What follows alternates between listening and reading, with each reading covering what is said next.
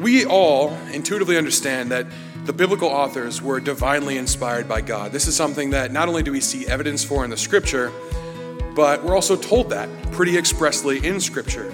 The fact that He can even speak to us with our little tiny minds is an incredible thing that He's gifted us with.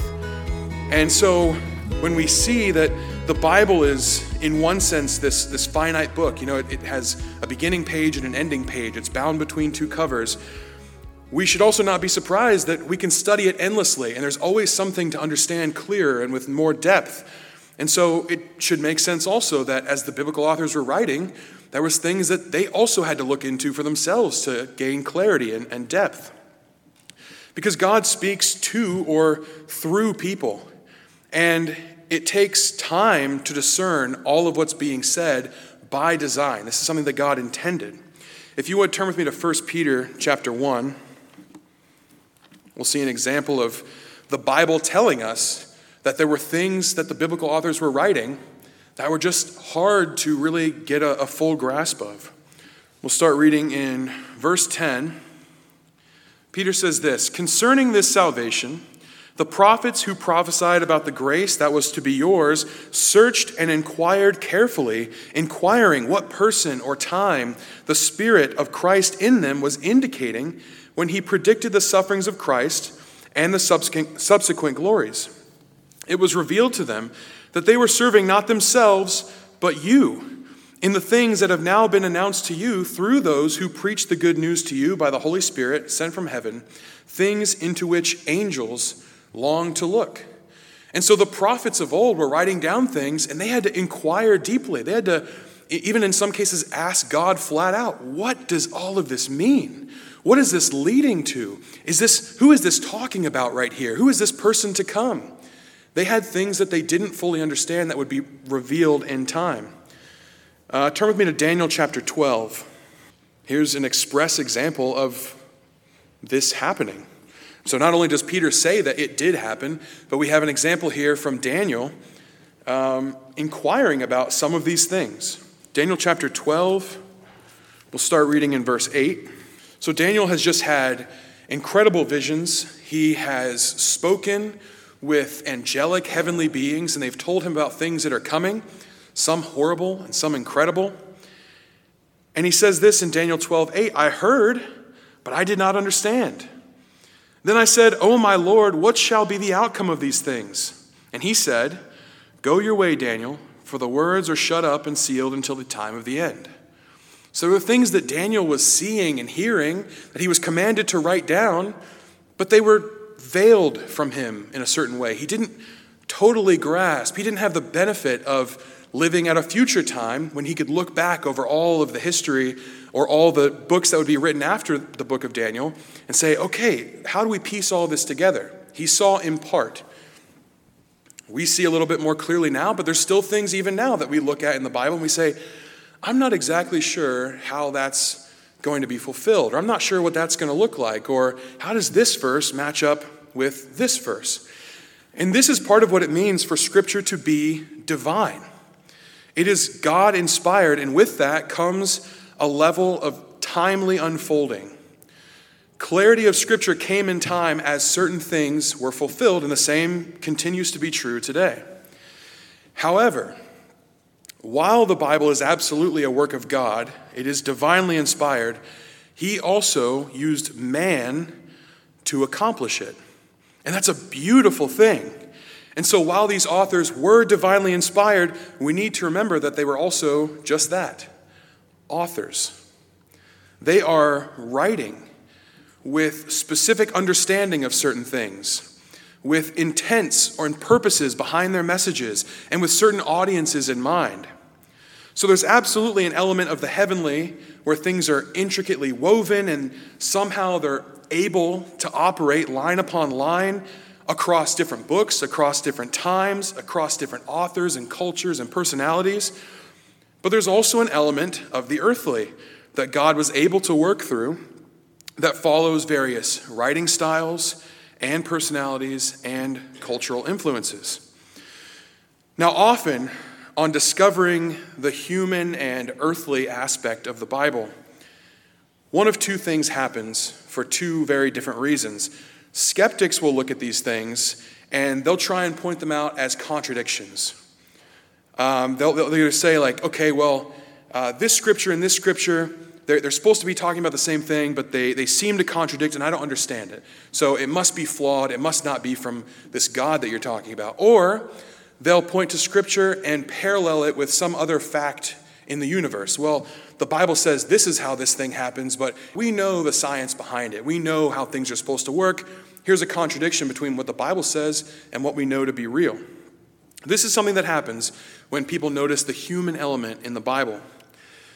Often, believers will have their trust in Scripture shaken because things don't seem to line up with reality somehow. They'll hear these skeptics talking about it and they'll think, man, I, I really don't know how to answer some of these contradictions. I don't know how to answer what this says versus what I see to be true in the real world. And so they can get their, their trust shaken in the scripture. And certain theologians and apologists, they've covered this time and time again. One of my favorites is Detective J. Warner Wallace. He was a cold case detective from many years ago.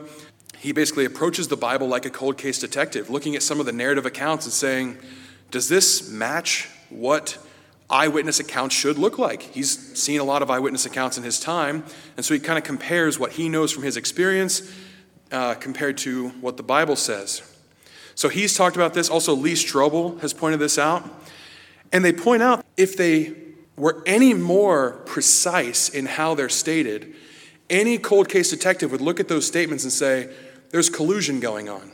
If me and another person witness something, and we go and give an account of that thing, if our stories line up too well, cold case detectives throw it out because it's just too good. It seems like these people colluded. And so there has to be a level of discrepancy without the truth of the matter being false in order for two eyewitness accounts to be verified. Now, skeptics are often going to go ahead and, and read contradictions where they want them to be. You could go in and you could say, like, well, this isn't a contradiction, it's just a matter of human perspective, eyewitnessing an account. They're going to say, I don't care about that. It should line up perfectly. So you're not going to convince people all the time.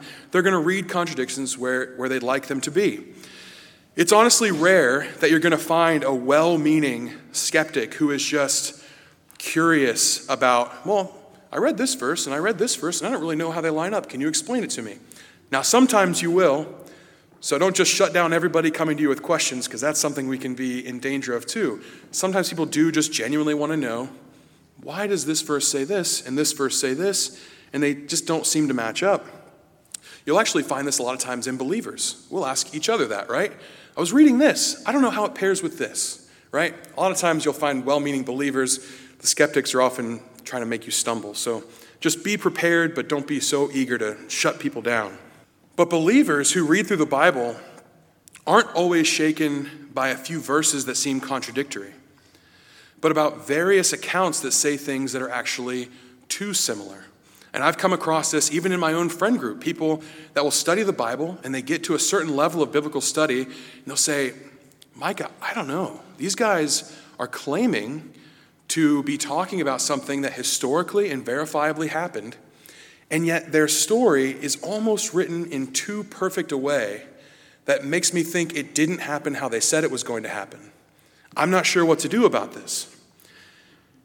And we're a very empirically minded people in the Western world. We want to know did this happen exactly like this, or are they lying to me? There is no in between in our minds. But we want to know it's like, are you telling me the truth, or are you lying? Did this happen exactly like this, or are you trying to deceive me in some way? Malicious intent or absolute benevolence? That's, that's all we have. No room for middle ground. But we should. In our minds, truth means accuracy or exactitude. And while I agree that truth is not variable, perception or a message about historical events can be. Now, what I'm going to do right now is a little bit unorthodox, but I hope it proves a point. All right, all I need you to do is listen. No special assignment, just listen to what's being played.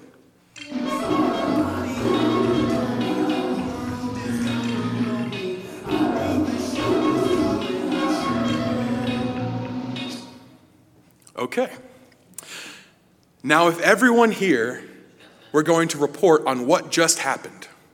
What in the world that was. Of course, there would be different accounts about what just happened. Someone who is more skeptical, who was reading the accounts of what happened, might say, well, clearly all of these people are lying because their accounts don't line up. They didn't tell me all the sounds that were played in that soundbite. They didn't say how long it lasted for. They want empirical truth, factual data, and you didn't deliver because your accounts were a little bit different. That's what skeptics might say.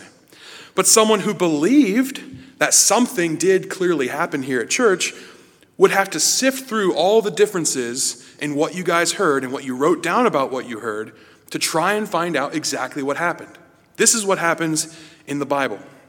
So consider this these differences that are going to be in all of our accounts about what we just heard are going to be along different lines of thinking. Who is reporting? So, which one of you is the, the report from? Who are they reporting to? What was their experience? And what is their purpose for reporting? So, for example, Dottie Seifert might write to someone who couldn't attend services this week, and she might say, Micah played a clip of all these weird sounds, but it was a little bit funny. She might say that, giving me the benefit of the doubt, which I'd really appreciate. But she's just reporting some facts about what happened. Max, on the other hand, might write something to me and say, Dude, I cannot believe you played All Star by Smash Mouth. Because he knows that song. He heard that amidst all the other noise, right? But he might not focus on some of the other things. Jim Hopkins, writing to Len Martin, might say he just stood up there smiling the entire time while he played circus noises. And he's not entirely wrong. He was focused on what I was doing while all of this was happening. He heard kind of a vague circus sound. He didn't hear crickets. He didn't even report about the cricket sound I had in there. And yet there were crickets. So is he lying? No, it's a different perspective. Bev Galley, she might say to someone that's visiting for the first time, yeah, we don't always play strange sounds.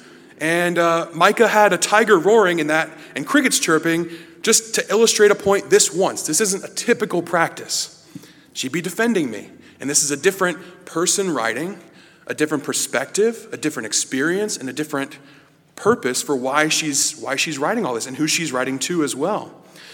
So, not only were the experiences of each person different, but they are constructing their retelling of the narrative based on who they're writing to and why they are writing. They each want specific things to come out in their retelling of the events. Dottie is just sharing a story. Max is trying to share a joke with me. Jim is trying to get me off the speaking schedule. Bev, Bev is defending me. Now, none of this makes the event itself less true None of the differences in the narrative account are truly contradictory or false, and none of the perspectives are wrong, and yet they're all different. So when we see these things in Scripture that seem almost too good to be true, we need to remember a few things. One, if it were the opposite and things didn't line up so well, we'd hate that. That would just be the worst. We'd be no better than skeptics saying, see, these people have no idea what they're writing down. They're writing contradictory accounts. If it lines up too well, we've got a problem. If it lines up not well enough, we've got a problem. So we don't want that. Number two, sometimes God can just make things happen that line up so well that it amazes us. This is a truth about God. It is actually a proof that He is God that he can work through flawed human beings with their own free will, their own perspectives, and still have something perfect come out of that. That's amazing. And so we can't reject this because in reality, it's a proof that God is who he says he is. And then, number three, the human element in the Bible and the narrative license used by the authors to communicate certain points don't make the Bible false or inaccurate. Instead, we should try and ask ourselves why did they write it in this way? And what are they trying to tell us, the readers? Or what are they trying to tell their audience of their time? This is a really important aspect of reading things in context that we often forget. Often, when we think about reading in context, we want to say, okay, well, we need to get the surrounding verses around this one verse to get some, some more context. Yes, that's a great practice. Or we'll say, well, we need to understand the history of what's going on at this time so we can understand what's being said. Yes, absolutely. That's incredibly important for context. But also, yes, remembering that these authors are in fact authors and they're using literary elements to communicate a message that doesn't take away from the truth of Scripture is also incredibly important. So, with our remaining time today, I'd like to look at an example of this and I want to look at three different historical events in the Bible, specifically the life of Jesus Christ, that I fully believe happened as written, but they also bear the marks of intentional writing on the parts of the author. So if you would turn with me to Matthew 3. I'm going to be kind of giving parallel accounts between Matthew and Mark. They both do the same thing, and I think it's you can see it in either account you follow, either book or either author that you follow. I think they just, each one brings out a little bit of something different. So we're not going to be comparing the, we're not going to be doing like a harmonization of different authors. We're going to be looking at the specific accounts and comparing them between each other. This will make sense as we go on. Matthew chapter 3. This is going to be a lot of text, so I hope you guys are ready. Matthew 3 and verse 1. I had, bear in mind, I had to come up with this like fairly short notice. So if we're short, you'll be happy with me. And the more we can be in the Bible and not hear from me, the happier all of us are going to be. So as much text as I can read is going to be good. But Matthew chapter 3, starting in verse 1, this is about Jesus' baptism. In those days, John the Baptist came preaching in the wilderness of Judea Repent, for the kingdom of heaven is at hand. For this is he who was spoken of by the prophet Isaiah when he said, The voice of one crying in the wilderness, Prepare the way of the Lord, make his path straight. And this is Matthew talking about John. I used to read this thinking that John the Baptist was saying this about Jesus, and then other times it seems to refer to himself. This is a not in the quotation itself. When he says, uh, For this is he who is spoken of, that's not about Jesus, that's about John. In verse 4, now John wore a garment of camel's hair and a leather belt around his waist, and his food was locusts and wild honey. Then Jerusalem and all Judea and all the region about the Jordan were going out to him, and they were baptized by him in the river Jordan, confessing their sins. But when he saw many of the Pharisees and Sadducees coming to his baptism, he said to them, You brood of vipers, who warned you to flee from the wrath to come? Bear fruit in keeping with repentance, and do not presume to say to yourselves, We have Abraham as our father. For I tell you, God is able from these stones to raise up children for Abraham. Even now the axe is laid to the root of the trees. Every tree, therefore, that does not bear good fruit is cut down and thrown into the fire. I baptize you with water for repentance, but he who is coming after me is mightier than I, whose sandals I am not worthy to carry. He will baptize you with the Holy Spirit and fire. His winnowing fork is in his hand, and he will clear his threshing floor and gather his wheat into the barn, but the chaff he will burn with unquenchable fire. Then Jesus came from Galilee to the Jordan to John to be baptized by him. John would have prevented him, saying, I need to be baptized by you, and do you come to me? But Jesus answered him, Let it be so now, for thus it is fitting for us to fulfill all righteousness. Then he consented. And when Jesus was baptized, immediately he went up from the water, and behold, the heavens were opened to him, and he saw the Spirit of God descending like a dove and coming to rest on him. And behold, a voice from heaven said, This is my beloved Son, with whom I am well pleased. Now, I'm going to read from the book of Mark, the parallel account here. Again, not because we're comparing across uh, the Gospels, but because we're going to be, we really want to get this story in our minds for when we switch to the next story and the next story to compare all the stories together. But in the book of Mark, chapter 1, you can turn there if you'd like, but you don't have to. I'm just going to read a few things from it. Starting in verse 4, John appeared. Mark is a lot more succinct. You got to like the book of Mark. He's, he just really gets to the meat of what's being talked about. In Mark 1 4, John appeared baptizing in the wilderness and proclaiming a baptism of repentance for the forgiveness of sins. And all the country of Judea and all Jerusalem were going out to him and were being baptized by him in the river Jordan, confessing their sins. Now, John was clothed with camel's hair and wore a leather belt around his waist and ate locusts and wild honey. And he preached, saying, After me comes he who is mightier than I, the strap of whose sandals I am not worthy to stoop down and untie. I have baptized you with water, but he will baptize you with the Holy Spirit.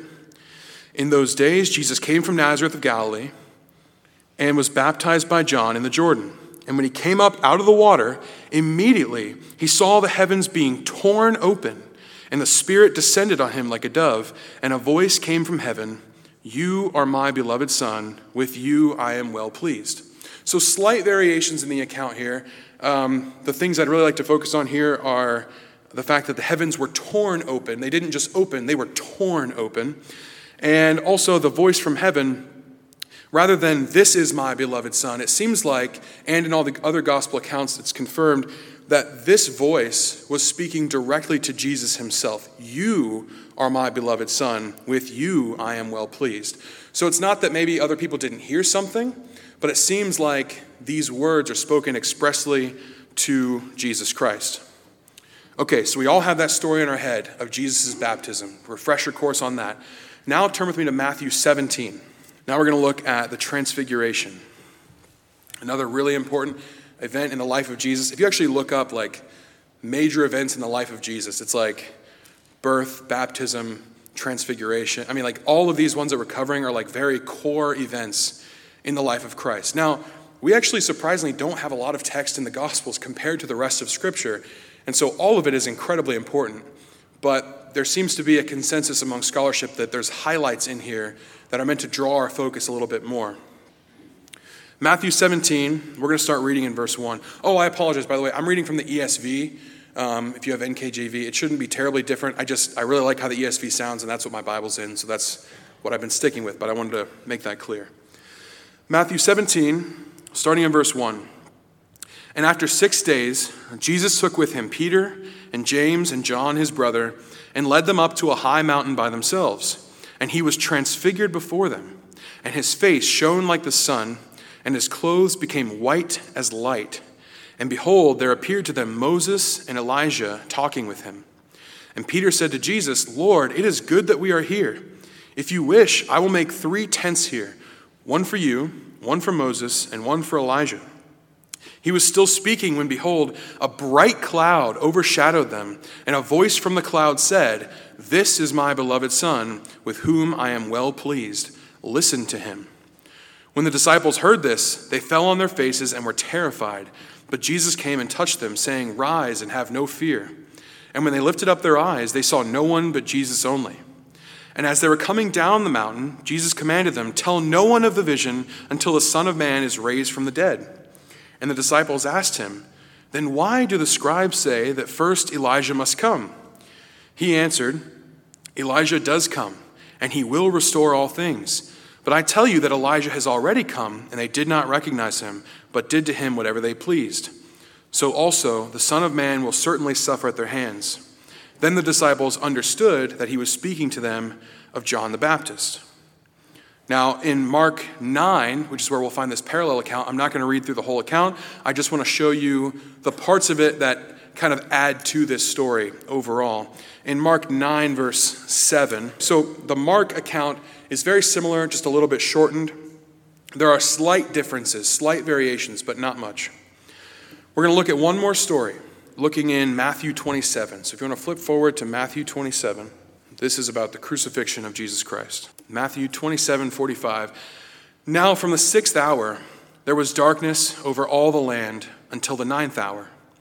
And about the ninth hour, Jesus cried out with a loud voice, saying, Eli, Eli, lema sabachthani. That is, my God, my God, why have you forsaken me? And some of the bystanders hearing it said, This man is calling Elijah. And one of them at once ran and took a sponge, filled it with sour wine, and put it on a reed, and gave it to him to drink. But the other said, Wait, let us see whether Elijah will come to save him. And Jesus cried out again with a loud voice, and yielded up his spirit. And behold, the curtain of the temple was torn in two from top to bottom, and the earth shook, and the rocks were split. The tombs also were opened, and many bodies of the saints who had fallen asleep were raised.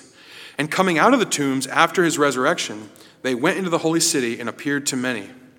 When the centurion and those who were with him, keeping watch over Jesus, saw the earthquake and what took place, they were filled with awe and said, Truly, this was the Son of God.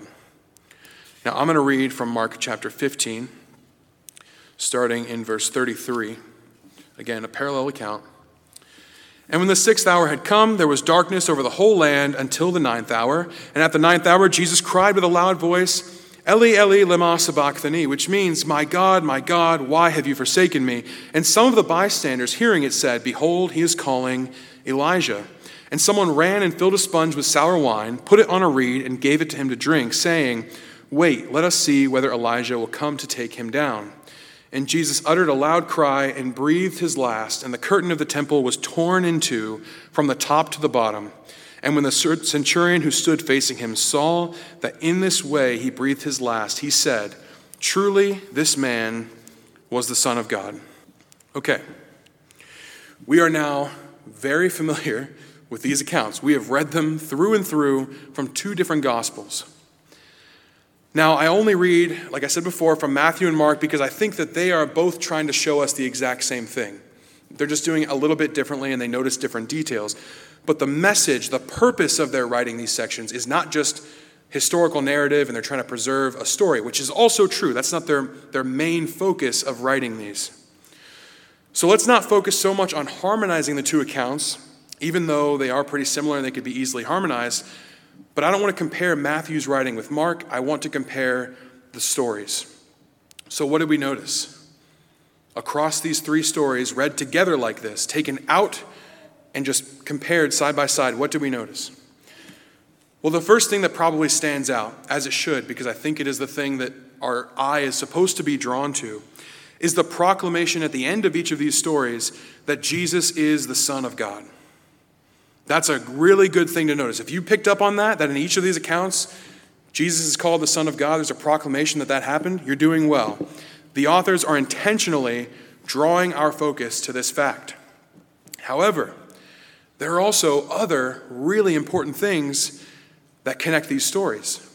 For example, did you notice the symbolism of life and death in each story? With baptism, it's obvious, right? You are literally dying, a water burial, and then being raised back to life. That we have a symbolism of life and death there. At Transfiguration, you have this idea of resurrection and looking ahead to the kingdom of God. I mean, they're even talking about resurrection as they come back down the mountain. At the death of Jesus, you have his death, but then you have promise of resurrection and the resurrection of other saints around him. So life and death are throughout both of these accounts, tying them together in very intentional ways. What about the presence of Elijah in all three of these stories? Now, it's true that at the Transfiguration, it's like the absolute clearest. It's like, there he is. He's standing right there Moses, Elijah, Jesus. That's where it's clearest. But at the baptism, you have John the Baptist, who is said to be a type of Elijah, wearing camel's hair and a leather belt. So, an allusion to him there as well. And the crucifixion, where is Elijah in the crucifixion? Where is he mentioned? When Jesus cried out from the cross, Eli, Eli, lama sabachthani, Eli, he's thinking Elohim, uh, calling out for God, but it also is a very substantial part in the name Eliah, so Elijah and Elohim are very close, and he would have, it's a shortened version, Eli meaning, meaning God, but also could be referring to Elijah. And the people here seem to confirm this. They say he's calling out for Elijah. And so we have this mention of Elijah in all three accounts. Let's talk about the tearing first. So the sky is torn open in the baptism. They ascend the mountain to see God at the transfiguration, and the veil is torn at the crucifixion. Both uh, the first and the last account use the word schizo, which is to tear or to rend. And so, even in word choice, he's using, Mark is using a very um, intentional word here. And both of these tearings represent entrance or access to God at this point. He speaks down to Jesus saying, You are my son. Uh, in the last, the veil is torn, meaning we now have access to the mercy seat, to the Holy of Holies, to come before the presence of God. And then the disciples, Peter, James, and John, are able to see Christ in his transfigured state, and there's no, there's seemingly no separation between these two. And then you have, like I said earlier, a major shift in the, heaven, in the heavens. Um, With the baptism, the sky is opened. With the transfiguration, there's brightness and enveloping clouds. And at the crucifixion, there's darkness. So something is happening in the skies. There are heavenly signs going on. I also, this one is just, um, as I was studying this, I, I read a few things that I thought that could have some weight. The other ones I think are absolutely intentionally there. There could also be some symbolism of Moses here as well. Um, at the baptism of Jesus, it says he comes out of the water or he raises up from the water. Moses' name literally means drawn out, like from water. That's what happened to Moses. Um, at the transfiguration, it's obvious he's stated as being there. And then um, in Matthew's account of the crucifixion, it says the rocks were split open, which is also a very important part of Moses' life. So perhaps there's symbolism there. I'm not really sure. But either way, you have all of these other elements connecting these stories together. So, aside from the Moses thing, everything else seems very intentional. Uh, you don't have to stretch very far at all to see that the writer was trying to pair these stories together after a fashion. And there's so many things that seem like coincidences. But the more we see the intentional writing by the biblical authors, the more some might question whether or not some of these things really happened or if it's just fancy storytelling. Maybe, I mean, maybe the Elijah thing happened, but maybe it just happened at one, and then Mark added it into the others just for flavor. Some people would say that. I don't think that. I think it actually happened all three times. But Mark is choosing to notice it and write it down to draw our eyes to certain things. People could say, well, the tearing thing seems to kind of just be poetic license. It didn't really happen like that. Yeah, the veil split, but did it really tear? Maybe it just opened up. You know, we don't really know. How do we know how factual this is? Or the sky tore. Okay, it just, you know, we've seen the sun beam down before. It doesn't mean it tore open. Mark is just being poetic here. Is he? Did it actually happen this way? Is he using poetic license? Or is it both? Is it historically accurate and he's drawing our eyes to certain things as an author or a writer would? Remember, just because something fits almost too perfectly together is not proof of inaccuracy. God is involved and he can write the story any way he wants, even using free willed and flawed people. The biblical authors are bringing out certain parts of the story over others to cause their readers to focus on certain things. But that doesn't make it wrong or inaccurate. This is the God of all creation interacting with mankind to write the Bible. A true story doesn't mean it wasn't told with cre- without creativity or without any literary devices. It can be true, and those things exist. But now that we've established that these stories are being connected for us by the authors and by God, what do we take away? What's the connection being made for? Sure, okay, great job, Mark. I can see baptism, transfiguration, crucifixion, kind of connected. Nice. Isn't all of life, uh, Jesus Christ's life connected? Yeah. So what's the point? Why, what are you trying to show us? Well, let's go back to the most on the nose, in your face connection that these gospel writers make the proclamation that Jesus is the Son of God.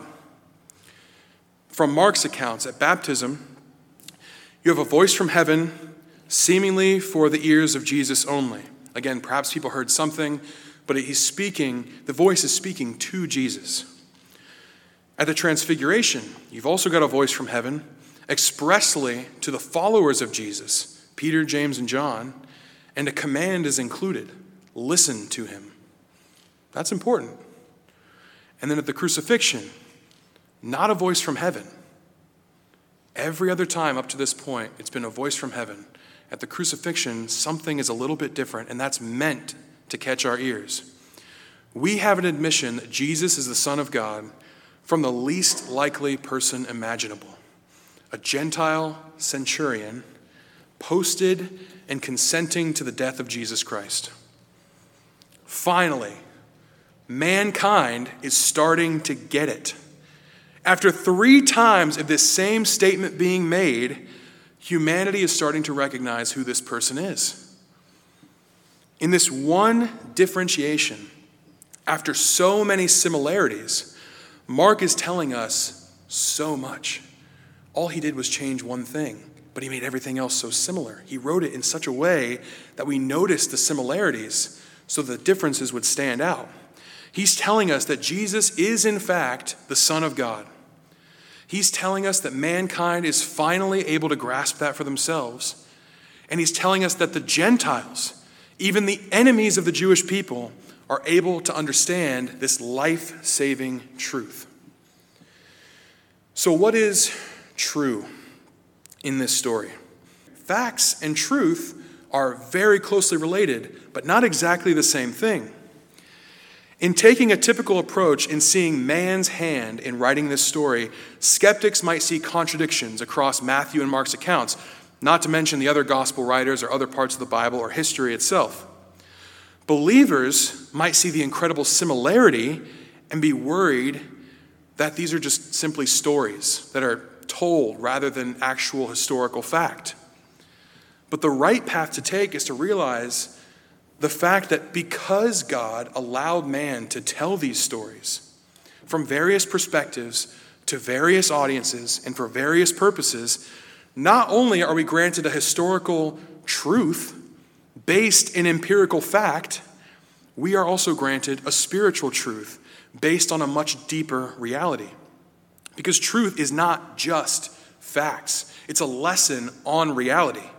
I got a quote from uh, Focus on the Family website. It says, Facts are objects, articles, fragments of information, or bits of trivia, not to say that they're trivial. Truth, on the other hand, is all about meaning. To put it another way, discerning truth is a matter of interpreting the facts. There's a slight difference here. The biblical writers are not only communicating facts to us, but deeper truth from God. And the incredible precision of the facts shouldn't shake us, it should instead cause us to look deeper to discern the truth that Scripture contains.